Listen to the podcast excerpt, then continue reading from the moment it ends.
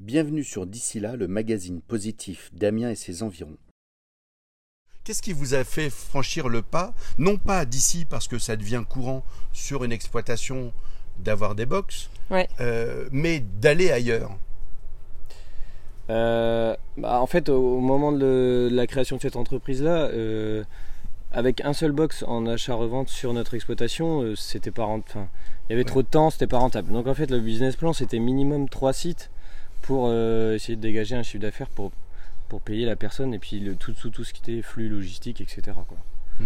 Euh, ça c'était la, la base. Et puis quand on s'est lancé dans les distributeurs automatiques, il n'y en avait quand même pas beaucoup et on avait quand même toujours cette envie de pouvoir faire connaître aux autres les fruits et légumes qui nous ont bercés quand on était petits quoi.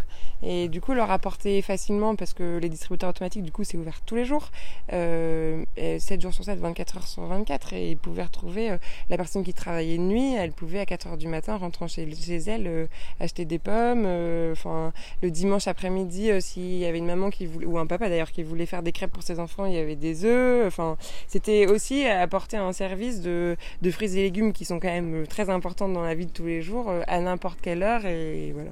Et au, au plus proche du consommateur, il y avait aussi cette ouais. idée-là, c'était de, c'était de se rapprocher du consommateur, ce qu'on voit aussi que pour aller dans les fermes, enfin, c'est c'est quand même plus compliqué. Alors les gens ils viennent, euh, mais ils viennent pas forcément régulièrement parce que c'est plus loin, parce qu'ils n'ont pas forcément le temps. Euh, ça, on parle de ça, c'était en deux mille quatorze. Donc on, on, enfin moi, on avait ressenti aussi euh, que les consommateurs, ils avaient, ils avaient envie d'avoir des produits plus proches d'eux, quoi. Ouais, ils avaient envie que la ferme vienne à eux. C'était un, un peu ça mmh. l'idée, quoi.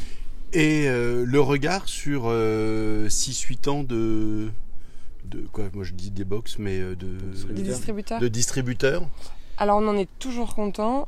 Après, euh, je pense que la période Covid a un peu bouleversé les choses, dans le sens où maintenant, en campagne, les gens ont tendance à plus en plus faire un jardin potager. Donc ils produisent eux-mêmes leurs fruits et légumes, et donc euh, euh, les distributeurs fonctionnent, notamment l'hiver avec des produits qu'on a du mal à conserver quand on fait chez soi, comme justement les pommes, les poires, les carottes, les pommes de terre, où ça c'est un peu plus compliqué quand on n'a pas euh, l'équipement à côté pour pouvoir euh, le conserver.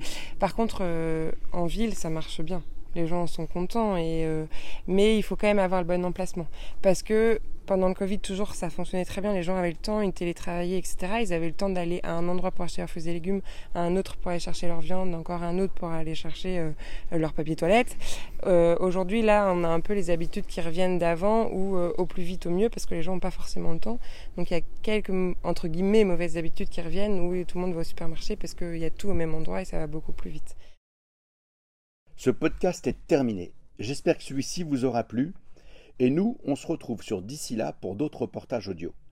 N'hésitez pas à nous suivre sur nos réseaux sociaux, Instagram, Facebook, Twitter, LinkedIn et YouTube. À bientôt!